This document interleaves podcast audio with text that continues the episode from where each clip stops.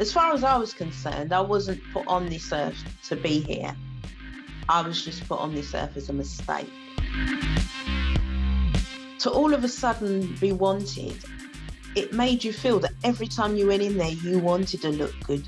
They wanted to know about your life. It was just something else.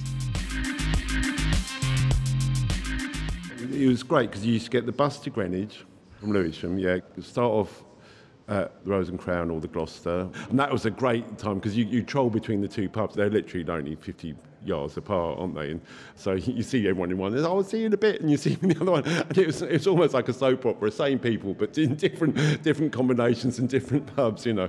And then, you know, you see a bit of, of show at the, the George and Dragon, see the drag act there, that would be about 10, 11-ish, and then, you know, a bit of a, a boogie at Castle Stonewall sort of thing, yeah. Or and if you really wanted a big night, end up at the uh, Queen's Arms, you know, because yeah, you have to be a lock in there, you know. In the 80s and 90s, you could have a big gay night out in and around Lewisham. There were that many LGBT pubs. All of the Lewisham pubs from those days have since closed. For this first episode of Where To Now the Sequins Have Gone, we've been speaking to people who remember those lost gay bars, about what they were like and how they changed their lives. Every week in the pubs, you used to get all the local gay papers. Now, on the back of these papers, there's always a listing of all the pubs that are around.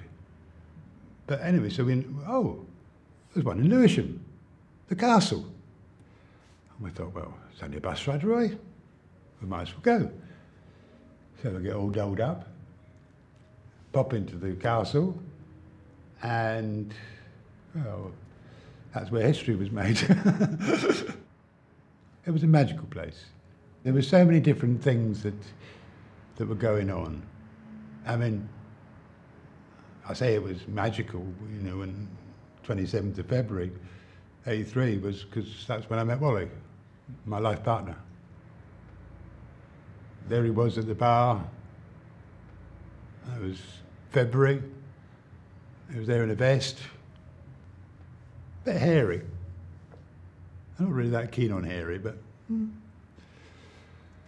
had a ponytail it was a very thin ponytail, plaited, just like one dread. Found out he'd just come back from India. Anyway, I, I yanked his ponytail. I said, "Oi, can you let me get, get in the bar?" And at the end of the night, I said, "Well, if you've got a shirt and a tie, I'll come back." Which he managed to find, which is quite surprising for Wally because I mean, Wally was a sort of like the life and soul of the party. Everybody loved Wally. Some venues had a gay night. The castle had a gay bit. And so you had to walk through the front part of the bar, which was the straight section. And we're talking Catford here, to get to the gay section at the back. So to run this gamut of eyes. The one time when I was not shouted at, we were not shouted at when I went in there. I just aware that we were being looked at. It was like walking through like a, a haunted house when the pictures and the frames, like the eyes just move as you're walking through. You came in, and there was a glass, or maybe a wooden panelling to sort of like separate the two with a little doorway. But the thing that's always got me is that if you were in the straight bar and you wanted to go to the toilet, you had to go to the gay bar. Now, obviously, that causes a bit of fun for the customers. You know, are we going to get touched up? Because this is what they were all saying. Oh, this is what all their friends were saying. Oh, don't go in there, mate. You're going to get touched up. You know, get oh, you know. Occasionally, you say, people would come in. You know, one week they'd come in and they'd have a couple of beers at that end. The next time they come in, they'd be in the middle of the bar. And the third week, they're down our end. So it was a way of slowly introducing people. It was sort of like, oh, I'm going to the castle. Oh, well, yeah, it's a Wolfter's pub, but it's got a great pool there. Oh, and you know I like my pool. so, you know, they had an excuse. It was rough. You wouldn't go in there with your Gucci shoes, let's put it this way, because it gets stuck to the carpet. It was a pub where the landlord wanted to make money. So there was things that no, not necessarily were 100% kosher. It was struggling. It, it was a pub that was struggling, and it really needed sort of like the help that it got, and with having the gay community, and the gay community at that time sort of like flourished because that was a time of gay people coming out and going out to different places. And I say, obviously, in them days, there was obviously less places to go. The castle may have been rough, but it was a place that changed people's lives. I was adopted from the age of four, and I was in the care system pretty much straight away. My mum had five children already, and she was in a bed sit. So it was pretty overcrowded from what I gather, but she was told really by social services to put me into care temporarily till she got bigger accommodation. But when it actually came to it, it just seemed more sensible for me to stay with the foster parents that I was with. Now they was white Jehovah's Witnesses, very well thought of in their congregation, and my dad, he was my idol. He he was an elder. I used to go everywhere with him. We used to knock on the doors and everything, sit in the watchtower and awake and all that. But with Jehovah's Witnesses, there are a lot of rules. So there was no birthdays, there was no Christmas. I used to find that hard. And plus, being brought up in a white family, I used to find hard because we were in the the early 70s. I was getting bullied a lot at primary school, regularly being called nigger and spat at and balls kicked at my head and things like that. So it, it, it wasn't a good place.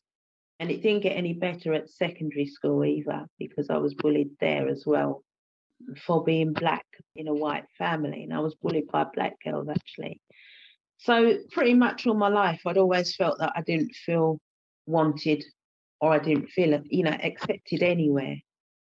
I kind of had feelings that I could be interested in women, but you know, I wouldn't have dared told my mum, my adopted mum, because, well, she would have thrown me out. My mum always said that gay people should be burnt um, at birth. So it was never a discussion. My dad died when I was 12 years old and I never got over his death. So life was very, very difficult. And then eventually, when I started working, one of the places that I stayed at for a long time was Our Price Music. And my friend, one of my friends there, she was gay. But I used to act really silly whenever she came past me and things. I used to act like really horrible, like really homophobic. Like if I had to go past her to go and get some tapes or CDs, I'd kind of go out of my way so that I didn't go near her as I went past her because in my mind, remember, my mum always brought me up that gays should be burnt at birth. Anyway, one day we were talking behind the till and she said to me, what are you doing later on, Ma? So I said, oh, I think I'll go for a game of bingo. So she said, I'll come for a game of bingo with you if you like, if you come for a drink with me. So I said, well, I don't know, and I'm denied. So I said, well, where are you going? She said, the castle, which is opposite. So I said, um, I ain't going in there. So she said, oh, no, no, come in, please. I'll go with you if you come with me. So we made it a deal. So I went to bingo, had a game of bingo. And then she said, Right, we're going to go over to the castle now. Well, I was absolutely shitting myself because I thought, this pub looks rough. And to top it all, when you went in there, it was rough because you had all these people at one end that were kind of just really hard, like proper hard, and playing around a snooker table. And then you look down the other end and there was all these really camp people and it was like what you know and the pub was very big so anyway we went up to the bar and there was this this crazy man that was behind the bar that come up to me on a pair of skates i thought what is this place and he come over to me and he went oh oh you're so pretty and I said, Oh, I said, you look like Andy Bell. And he did. He looked like Andy Bell out of Erasure. I said, What's your name? And he said, My name's Cinders. And from there, me and Cinders got a wonderful friendship that was never ever to be broken. There was a guy that was playing on the, well, he was the DJ. Used to play some right classics. Well, one of the classics that he played was I Am What I Am by Gloria Gaynor. And as he played it, I noticed that all the gay people, no matter what they were doing, put down their drinks. They all got up, they all got each other, and they all joined in a great big ring. And they said to me, Come on, come on. And I came over and we all joined hands and we all sang that song all the way through. And I just thought, wow, I want to be a part of this place. This is who I am. Did I tell my mum, my adopted mum? No. She knew, she picked up over the years that I was gay, but it was never really discussed. I had a lot of issues with her. In the end, I separated myself completely from her because she was always telling me I was bad, always telling me I was never wanted. She kind of really mucked up my head, if you like. But one thing's for sure, it made me turn into kind of this black diva overnight because the people in this place used to make such a fuss of me that they made me feel that this has always been my home. And they used to always say to me, This is your home now. And I used to love that. It gave me confidence that I'd never had before. As far as I was concerned, I wasn't put on this earth to be here. I was just put on this earth as a mistake. So to all of a sudden be wanted, it made you feel that every time you went in there, you wanted to look good. You know, they wanted to know about your life. It was just something else. I think probably it's the castle that was the one that I loved. You know what I mean? It was like it was a good local feeling there. It was just people sat around on tables smoking in those days, smoking drugs even, you know what I mean? It was like, and people just got on. It was like good fun, although there were fights. yeah. Nearly every other night, something, yeah, someone had probably looked at the wrong person or, or whatever over the time, and you know, it would be like some sort of slappy fight kind of going on. yeah, it was usually over as soon as it started. You know what I mean? It wasn't huge fights, but it'd be like a couple of broken glasses, and you think, okay, we'll all move down this end of the, of the bar, you know. But um, that, that kind of gave it an edge, you know, which kind of made it exciting, you know. Yeah, yeah, I liked it. Yeah. No, I mean, really, I mean, I suppose in some ways the, the castle was a bit of a shithole, but I mean, it was a nice shithole and people liked it. And uh, say, it was just, and also, I liked it because the fact is that they had straight guys in there. There was all sorts in there. I mean, there was a bus driver that used to dress up in females' clothes. Eh, it was punks. Eh, and say it, was, it basically got the dregs of the society. There was this lady that ran the pub when I first started going in there, and she'd been the landlady for years, and the gay women and the gay men idolised her. And her name was Dorothy and her and her husband used to run it. She was like the mother of the castle. And the strange thing was, when she finally retired, the pub went downhill. And anybody that took the pub over and tried to run it always had to close it. And when Dorothy died as well, that was the day the pub got closed down. So it was kind of like a spiritual thing almost, like a spirit was in that pub, definitely. The castle was taken over by Joe Thompson, and it became Stonewall's nightclub and later 286 because it was at 286 Lewisham High Street. Before taking on the castle, Joe ran the Queen's Arms, a few minutes' walk up the hill. I was totally unaware that there was a scene in Lewisham until my housemate, who worked as a postman, told me about it. Now, I suspect my housemate was bi, but he never really talked about it. And I thought, really? There's this place in Lewisham? And he said it's called the Queen's Arms and it's a gay pub. And, you know, he was talking quite openly about it. So I wandered into the Queen's Arms and found, oh, this is not only is this a gay bar, it's in southeast London and it's quite friendly. And that's how I met the whole community. by that point, I already made up my mind that I wasn't bi, but I was gay. But how to act on the gay scene was still how to navigate the gay scene, how to take note of the way people acted, uh, the codes, if you like, of the scene was still quite difficult.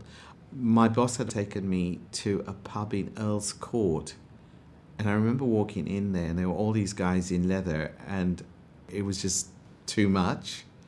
Firstly, they were all big guys, they were all older than me, and I wasn't actually aware that there was such a thing as a leather scene until then. So it was a little bit too much too quickly without. I think what I was missing is a mentor. And I have to say that at that particular period of time, things like pride were mentioned, but they weren't as big as they later became. But I couldn't see me in any of those things. Whenever I saw those on TV, they were all white and they were mainly male too. There were, there were very few women on those images that the media coverage. And to be honest, even in pubs in central London, you never saw black or Asian people on the scene. So I, I struggle with that a lot. I felt an oddity on the scene. Queen's Arms in Lewisham was quite different and I think that was because Josie, who ran it, had this Irish background. Like, you know, he would always be closed for Good Friday. He was very keen if somebody died on like having a special occasion or whatever. And I think it's his own immigrant experiences that came through in the way he ran the pub. So he saw the pub as a place for minorities, and that really came through. There were more women as well in Lewisham. So you got this sense of this is a normal place. This isn't like a sectioned off community. It's not a bubble. It's just normal people who happen to be gay or lesbian or trans or whatever they want to be. And actually, nobody actually asked you, like, are you this, that, or the other? Nobody boxed you in. And that, I think, was its appeal. Josie, or Joe, the landlord, was very much at the centre of the pub, and he created his own little family there. When I was younger, I used to drink in a pub in Camberwell called the Father Red Cap. I'd got myself into a bit of trouble, and basically, one of my friends used to work for Joseph Thompson at the Queen's Arms. My friend had gone to Joe and told Joe that I'd got myself into a bit of trouble and needed somewhere to live and needed a job basically. I knew Joe and Mrs. Norris and Rose Garden because they used to come to the Father Red Cap occasionally. Me and Joe didn't get on too well, but you know, I got on with um, Rose Garden and Mrs. Norris. Rose Garden and Mrs. Norris were often at the Queen's Arms. Mrs. Norris worked behind the bar, and Rose Garden started her drag act there. My friend organised a meeting with Joe. He asked me what the situation was. I explained to him that I was in trouble and I needed a job and somewhere to live. So Joe took over legal guardianship of me from the age of 17 until I was 21. He provided me with a job. At the time, because I was still under 18, I couldn't work behind the bar, but it was collecting glasses and you know doing stuff around the house and stuff like that. And then when I was 18, he gave me a job behind the bar. I used to live above, and then when he um, had a spare room in his house that he used to own around the corner, I then moved into the house around the corner and I lived there right up until I was about 18, 19. Joe's words were he thought I was a very bolshy little lesbian um, and I was trouble but as I said, because I got on so well with Mrs. Norris and Rose Garden, you know, they convinced him to give me a try, basically. And within a year of me being under his care, he was then like, I, you know, for me to call him daddy, and that's where the father and daughter relationship became. You know, that's why everyone now, you know, I'm 45 now, everyone knows me as Joe's daughter, and he always referred to me as his daughter, even his family, you know, their aunts and uncles, and they know me as Joe's daughter. That initial step that he took, that leap to give me a chance, worked. And you know, I'm not the only person that he done that with over the years. There was many bar staff that he had that he took on because they'd either had problems at home or they needed work. And yeah, he always gave them that opportunity. He didn't need to, but he's changed my life. You know, he turned my life around. It could have quite easily have gone the other way. I loved the Queen's Arms. It, it must have been the smallest gay bar in the world. It was like being in somebody's living room. You know, this sort of central bar with this sort of horseshoe bar going on around it. The music was not blasting out because what's the point? It's tiny. So it became a lovely place to go and chat with people. It was a very chatty bar, a very family bar.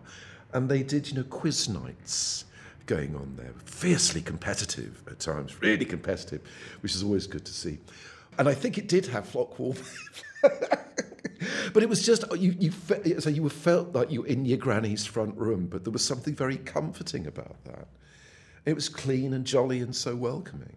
I would always find somebody that I knew in there. There was this this really nice guy that always drank red wine and had these two beautiful dogs. And he used to call them his ladies. And you know, there were Afghan hounds with these long pointed nose and the hair was always beautiful. And they always stuck their nose up. And they really did look like posh ladies. But there were people like that that were they were just nice people that you could just sit next to them and have a chat about almost anything. If somebody new came to the door and a Polish guy came through the door once, and we didn't know at the time he was Polish, and uh, this guy kind of hung around and didn't order a drink straight away. So Josie said, Well, Cliff, you know, you've lived all over the world. Go and talk to that guy and find out who he is. You know, what's he doing here? you know. So I said, Okay. And I started talking to this guy, and he actually ended up being my lodger for three years. And I went out to Poland and stayed with his family. That's the sort of thing that was happening. It, it was never a kind of closed door. Josie would find somebody to break the ice, somebody to approach the new person through the door. So you never actually felt like I shouldn't be here. Somebody would always talk to you. If someone walked in that looked like they was going to cause trouble, or that wasn't in the gay community, it wasn't saying that straight people wasn't allowed in there, but very much everyone's eye was on them, and it was like, right, if you're going to have a drink in here, this is a gay pub, this is you know, our safe space, you will follow our guidelines. If you don't like it, then please leave. So we felt safe there, you knew. And, you know, if you was leaving, the Queen's Arms, Joe would stand at the door and watch you stagger down the hill, you know, because most of us lived within the vicinity of it. I enjoyed the lock ins. that was always great fun. Lots of drinking. Oh. There was actually never sex in the pub which uh, I think a lot of people thought that because we would say lock in and they would think, oh, what's going oh, on in there? But Josie would never allow that. So it wasn't that sort of pub. And there wasn't, there wasn't a dark room or anything like that. So it was all above board. But we would get very, very drunk. And if there was a drag queen, then the show would go on. At which point, Little Legs and myself would get onto these two tables beside the stage and do this kind of formation dancing. So we were both little guys, and they would be like, "Get your shirt off! Get your shirt off!" yeah, yeah, yeah. The police, the police used to leave places like Joe alone because it was contained. They knew that there wasn't trouble, there wasn't punch ups coming. You know, occasionally. There was the odd knock on the door. And the, the side door would open. Everyone would run upstairs into the kitchen and into the front room because the police have turned up at two o'clock in the morning you know.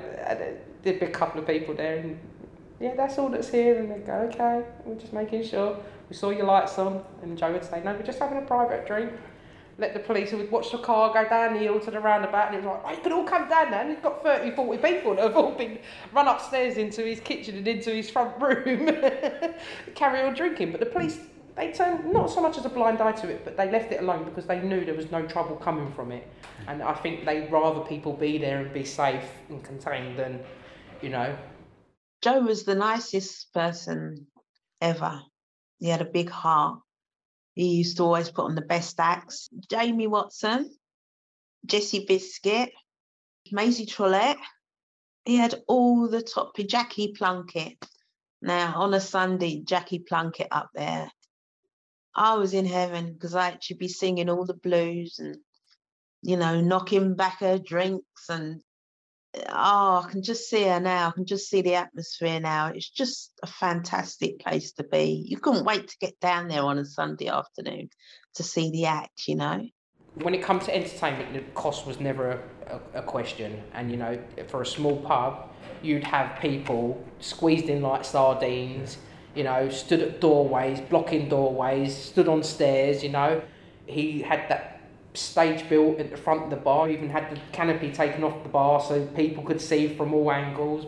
Yeah, it was South East London premier entertainment venue.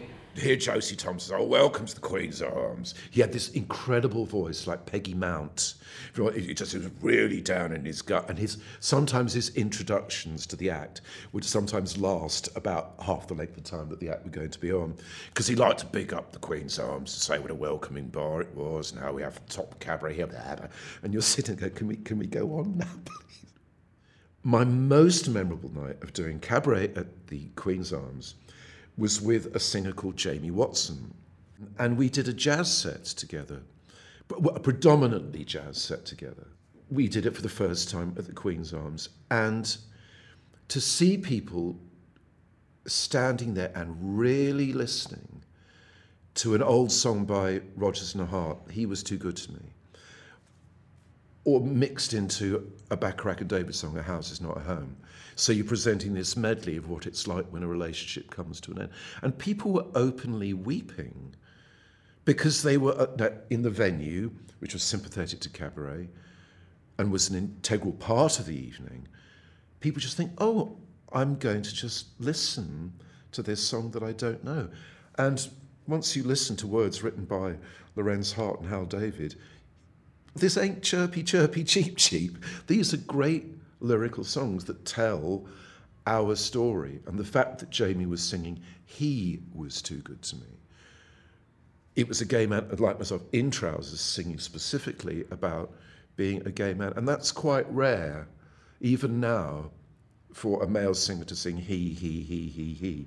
Now, even Elton John was singing she for heaven's knows not. So Josie's thing was, "You're barred."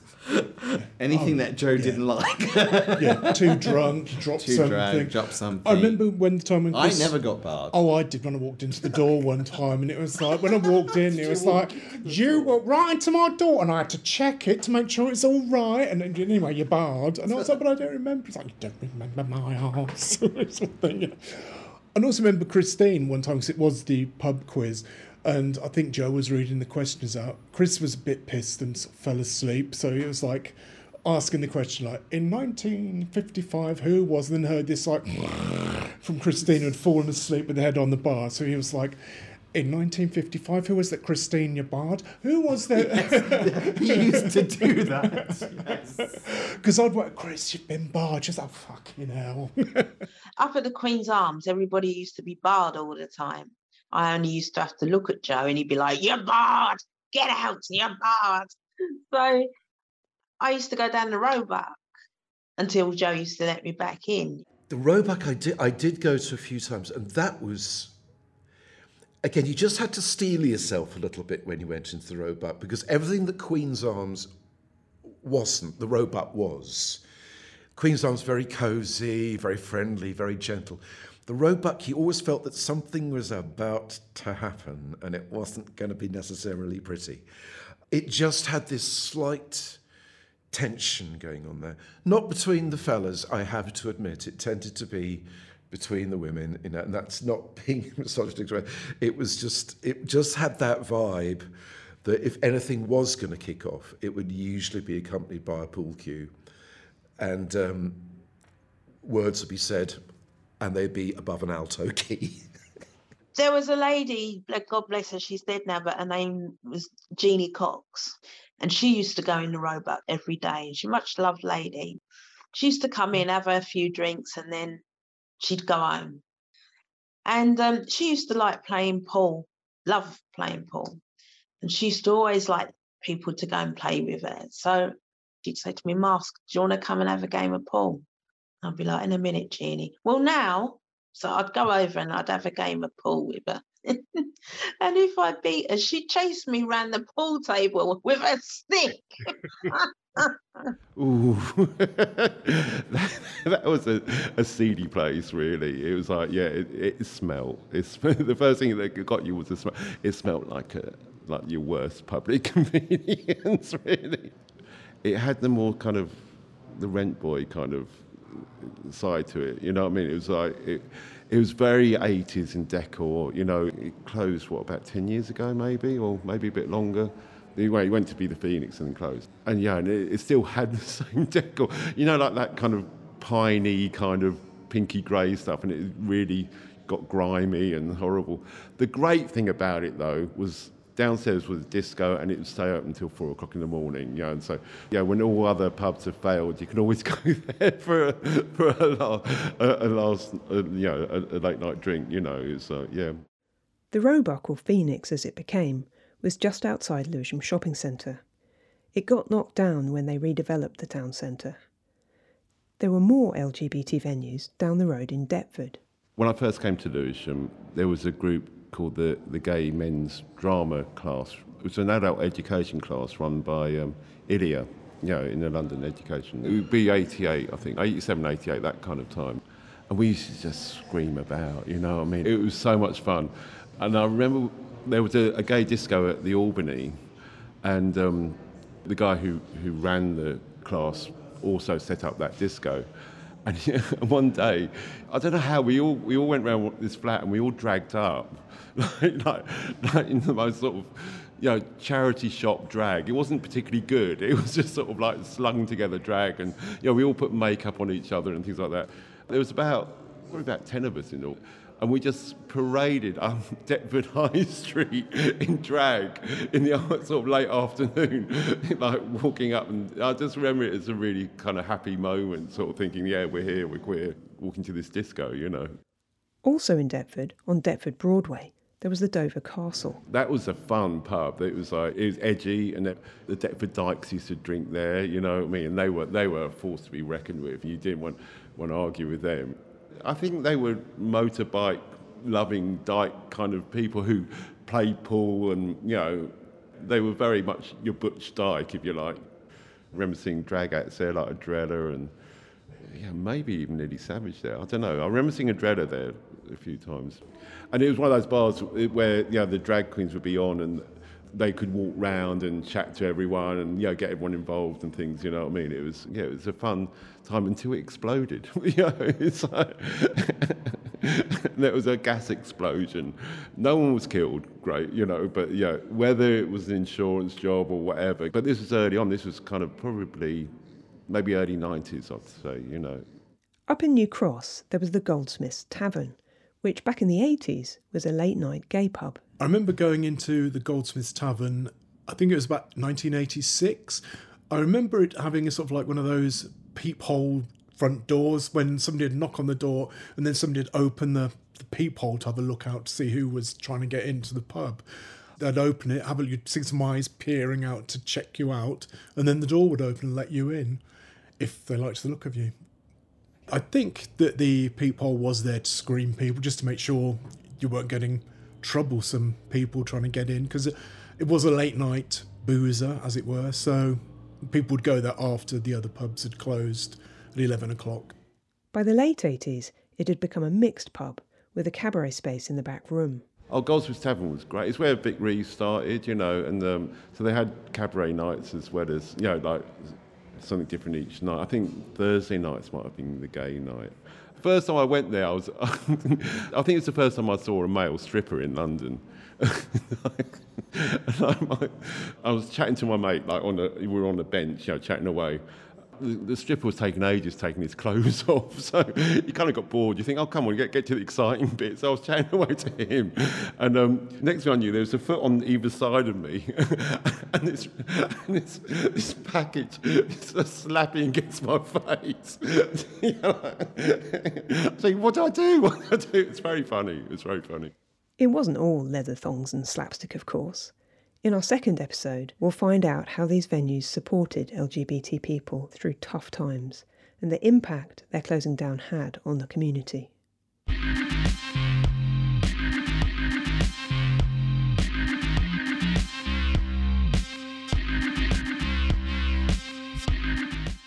Where to now the sequins have gone is a Bijou Stories avant gardening production.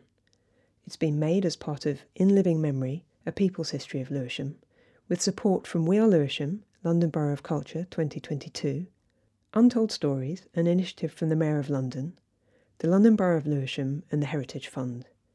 This episode features, in order of appearance, Mars Tanner, Rick Stableford, Jeff Murray, Ian Elmsley, Cliff Pereira, Sarah Titer, and Paul Green.